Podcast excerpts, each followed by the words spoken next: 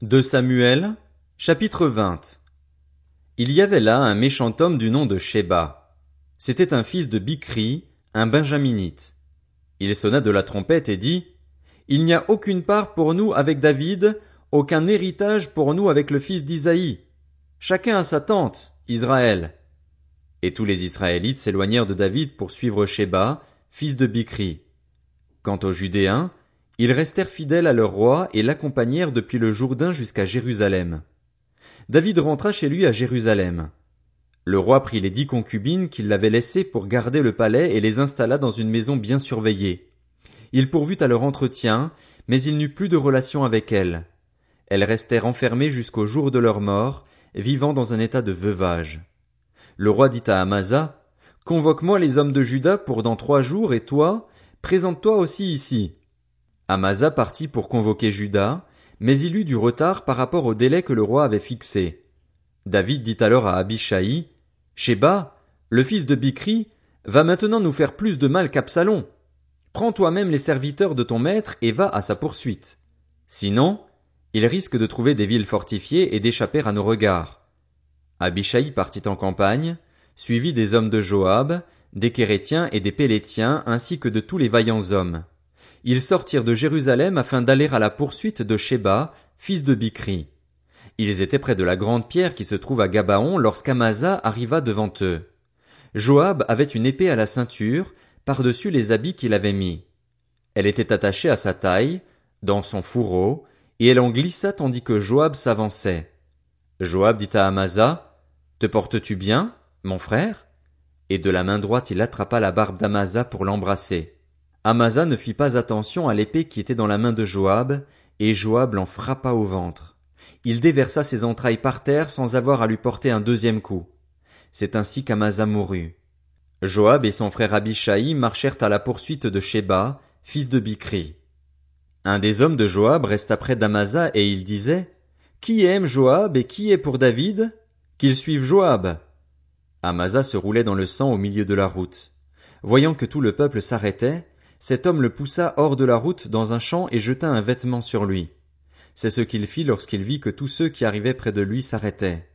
Quand il fut enlevé de la route, chacun suivit Joab afin de poursuivre Sheba, fils de Bikri. Joab traversa toutes les tribus d'Israël dans la direction d'Abel Beth Maaka, et tous les hommes d'élite se rassemblèrent et le suivirent. Ils vinrent assiéger Sheba dans Abel Beth Maaka, et ils érigèrent un remblai qui allait jusqu'au rempart de la ville. Tout le peuple qui était avec Joab s'appelle à muraille pour la faire tomber. Alors une femme pleine de sagesse se mit à crier depuis la ville. Écoutez. Écoutez. Dites donc à Joab. Approche toi jusqu'ici, je veux te parler. Il s'approcha d'elle et la femme demanda. Es-tu Joab? Il répondit. C'est bien moi. Elle lui dit. Écoute les paroles de ta servante. Il répondit. J'écoute. Elle dit alors. Autrefois on avait l'habitude de dire que l'on procède à une consultation dans Abel, et c'est ainsi que tout se réglait. Je suis une des villes paisibles et fidèles d'Israël, et tu cherches à faire disparaître une ville qui est une mère en Israël. Pourquoi veux-tu détruire l'héritage de l'Éternel?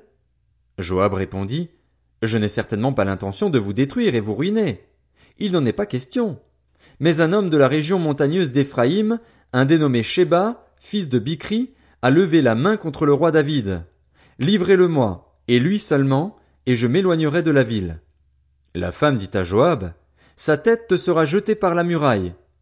Cette femme alla parler à tout son peuple avec sa sagesse, et ils coupèrent la tête de Sheba, fils de Bikri, et la jetèrent à Joab. Joab sonna alors de la trompette. On se dispersa loin de la ville et chacun repartit dans sa tente. Quant à Joab, il retourna à Jérusalem vers le roi. Joab commandait toute l'armée d'Israël. Benaja, fils de Jéhojada, était à la tête des Kérétiens et des Pélétiens. Adoram était préposé aux corvées. Josaphat, fils d'Achilude, était archiviste. Shéja était secrétaire, Sadok et Abiatar étaient prêtres, et Ira de Jaïr était ministre d'État de David. De Samuel, chapitre 21 Au cours du règne de David, il y eut une famine qui dura trois ans. David rechercha l'Éternel et l'Éternel dit, C'est à cause de Saül et de sa famille sanguinaire, c'est parce qu'il a fait mourir les Gabaonites. Le roi appela les Gabaonites pour leur parler. Les Gabaonites ne faisaient pas partie des Israélites, c'étaient des survivants des Amoréens. Les Israélites s'étaient engagés envers eux par un serment, pourtant Saül avait cherché à les frapper, dans son zèle pour les Israélites et les Judéens. David dit aux Gabaonites, Que puis-je faire pour vous? Avec quoi puis-je faire expiation afin que vous bénissiez l'héritage de l'Éternel? Les Gabaonites lui répondirent, Ce n'est pas pour nous une question d'argent et d'or avec Saül et sa famille, et ce n'est pas à nous de faire mourir quelqu'un en Israël. Le roi demanda, Que voulez-vous donc que je fasse pour vous? Ils répondirent au roi, Puisque cet homme a voulu nous exterminer et qu'il avait le projet de nous détruire pour nous éliminer de tout le territoire d'Israël, qu'on nous livre sept de ses descendants et nous les pendrons devant l'Éternel à Gibéa, la ville de Saül, celui que l'Éternel avait choisi. Et le roi dit, Je vous les livrerai. Le roi épargna Méphibosheth, le fils de Jonathan et le petit-fils de Saül, à cause du serment que Jonathan, le fils de Saül, et lui-même avaient prêté ensemble devant l'Éternel. Toutefois, le roi prit les deux fils que Ritzpa, fille d'Ajja, avait donnés à Saül, Harmonie et Méphibosheth, ainsi que les cinq fils que Mérab, fille de Saül, avait donnés à Adriel de Méola, fils de Barzilaï. Il les livra entre les mains des Gabaonites et ceux-ci les pendirent sur la montagne, devant l'Éternel. Ils furent tués tous les sept ensemble. Ils furent mis à mort dans les tout premiers jours de la moisson de l'orge. Ritzpa, fille d'Ajja, prit un sac qu'elle étendit sous elle contre le rocher, depuis le début de la moisson jusqu'à ce que la pluie tombe du ciel sur les corps. Elle empêcha les oiseaux du ciel de s'approcher d'eux pendant la journée, et les bêtes sauvages pendant la nuit. On informa David de ce qu'avait fait Ritzpa, fille d'Ajja et concubine de Saül.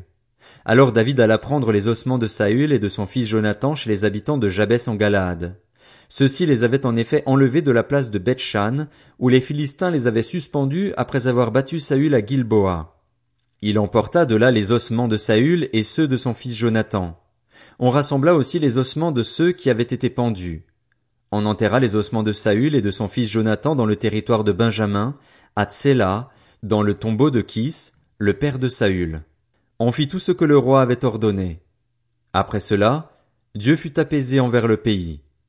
Les Philistins firent encore la guerre à Israël. David descendit avec ses serviteurs et ils livrèrent combat contre les Philistins. David eut une défaillance, et Jishbi-Benob, un descendant de Rapha, eut l'idée de le tuer.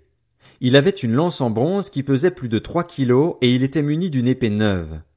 Abishai, fils de Tseruja, vint au secours de David et frappa le Philistin à mort. Alors les hommes de David prêtèrent le serment suivant. Tu ne sortiras plus avec nous pour combattre, et ainsi tu ne risqueras pas d'éteindre la lampe d'Israël. Après cela, il y eut encore une bataille contre les Philistins à Gob. C'est alors que Sibécaï le Hushatite tua Saph, qui était un descendant de Rapha. Il y eut encore une bataille contre les Philistins à Gob. Elkanan, fils de Jaharé Orégim, originaire de Bethléem, y tua Goliath, un homme de Gath qui avait une lance dont le bois avait la grosseur d'un cylindre de métier à tisser. Il y eut encore une bataille à Gath. Il s'y trouva un homme de haute taille, qui avait six doigts à chaque main et à chaque pied, vingt-quatre en tout, et qui était aussi un descendant de Rapha. Il lança un défi à Israël, et Jonathan, fils de Chiméa, le frère de David, le tua. Ces quatre hommes étaient des descendants de Rapha qui habitaient à Gath ils tombèrent sous les coups de David et de ses serviteurs. De Samuel, chapitre 22 David adressa les paroles de ce chant à l'Éternel après qu'il l'eut délivré de tous ses ennemis et de Saül. Il dit, L'Éternel est mon berger, ma forteresse, mon libérateur. Dieu est mon rocher où je trouve un abri, mon bouclier et la force qui me sauve, mon rempart et mon refuge. Mon sauveur, tu me garantis de la violence. Loué soit l'Éternel. Je crie à lui et je suis délivré de mes ennemis. Oui, les flots de la mort m'avaient enserré, et les torrents dévastateurs m'avaient épouvanté. Les liens du séjour des morts m'avaient entouré, les pièges de la mort m'avaient surpris. Dans ma détresse, j'ai fait appel à l'Éternel, j'ai appelé mon Dieu. De son palais, il a entendu ma voix. Mon cri est parvenu à ses oreilles. La terre a été ébranlée, elle a tremblé, les fondements du ciel ont vacillé, ils ont été ébranlés, parce qu'il était irrité. Une fumée s'élevait de ses narines et un feu dévorant sortait de sa bouche, avec des charbons embrasés. Il a incliné le ciel et il est descendu, une épaisse nuée sous ses pieds. Il était monté sur un chérubin et il volait, il apparaissait monté sur les ailes du vent. Il faisait des ténèbres une tente autour de lui, c'était un amas d'eau, de sombres nuages. Une lumière éclatante le précédait, d'où provenaient tout brûlant des charbons de feu.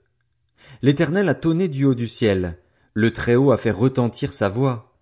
Il a lancé des flèches et dispersé mes ennemis, il a lancé des éclairs et les a mis en déroute. Le fond de la mer est apparu, les fondements du monde ont été découverts à la menace de l'Éternel, au souffle de ses narines. Il est intervenu d'en haut, il m'a pris, il m'a retiré des grandes eaux. Il m'a délivré de mon adversaire puissant, de mes ennemis qui étaient plus forts que moi. Il m'avait surpris lorsque j'étais dans la détresse, mais l'Éternel a été mon appui. Il m'a mis au large, il m'a sauvé, parce qu'il m'aime. L'Éternel m'a récompensé de ma justice. Il m'a traité conformément à la pureté de mes mains, car j'ai suivi les voies de l'Éternel et je n'ai pas été coupable envers mon Dieu. Toutes ces règles ont été devant moi et je ne me suis pas écarté de ses prescriptions. J'ai été intègre envers lui et je me suis tenu en garde contre mon péché. Alors l'Éternel m'a traité conformément à ma justice, à la pureté qu'il a vue chez moi. Avec celui qui est fidèle, tu te montres fidèle, avec l'homme intègre, tu agis avec intégrité, avec celui qui est pur, tu te montres pur, et avec l'homme faux, tu te montres habile.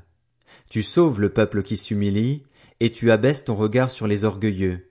Oui, tu es ma lumière, éternelle. L'éternel éclaire mes ténèbres. Avec toi je me précipite sur une troupe tout armée, avec mon Dieu je franchis une muraille. Les voies de Dieu sont droites, la parole de l'Éternel est pure. Il est un bouclier pour tous ceux qui se confient en lui. Qui est Dieu en dehors de l'Éternel, et qui est un rocher, sinon notre Dieu? C'est Dieu qui est ma puissante forteresse et qui me conduit dans une voie droite. Il rend mes pieds aussi agiles que ceux des biches, et il me fait tenir debout sur les hauteurs. Il exerce mes mains au combat et mes bras tendent l'arc en bronze. Tu me donnes le bouclier de ton salut, et je deviens grand par ta bonté. Tu élargis le chemin sous mes pas, et mes pieds ne trébuchent pas. Je poursuis mes ennemis et je les détruis, je ne reviens pas avant de les avoir exterminés. Je les frappe, je les brise, ils ne se relèvent plus, ils tombent sous mes pieds.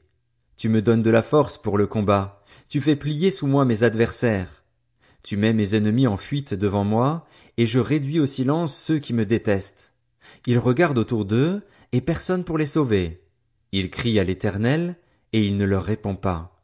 Je les réduis en miettes, je les rends pareils à la poussière de la terre, je les écrase, je les piétine comme la boue des rues. Tu me délivres des révoltes de mon peuple. Tu me gardes à la tête des nations, un peuple que je ne connaissais pas mais soumis. Les étrangers me flattent, ils m'obéissent au premier ordre. Les étrangers perdent courage, ils sortent en tremblant de leur forteresse.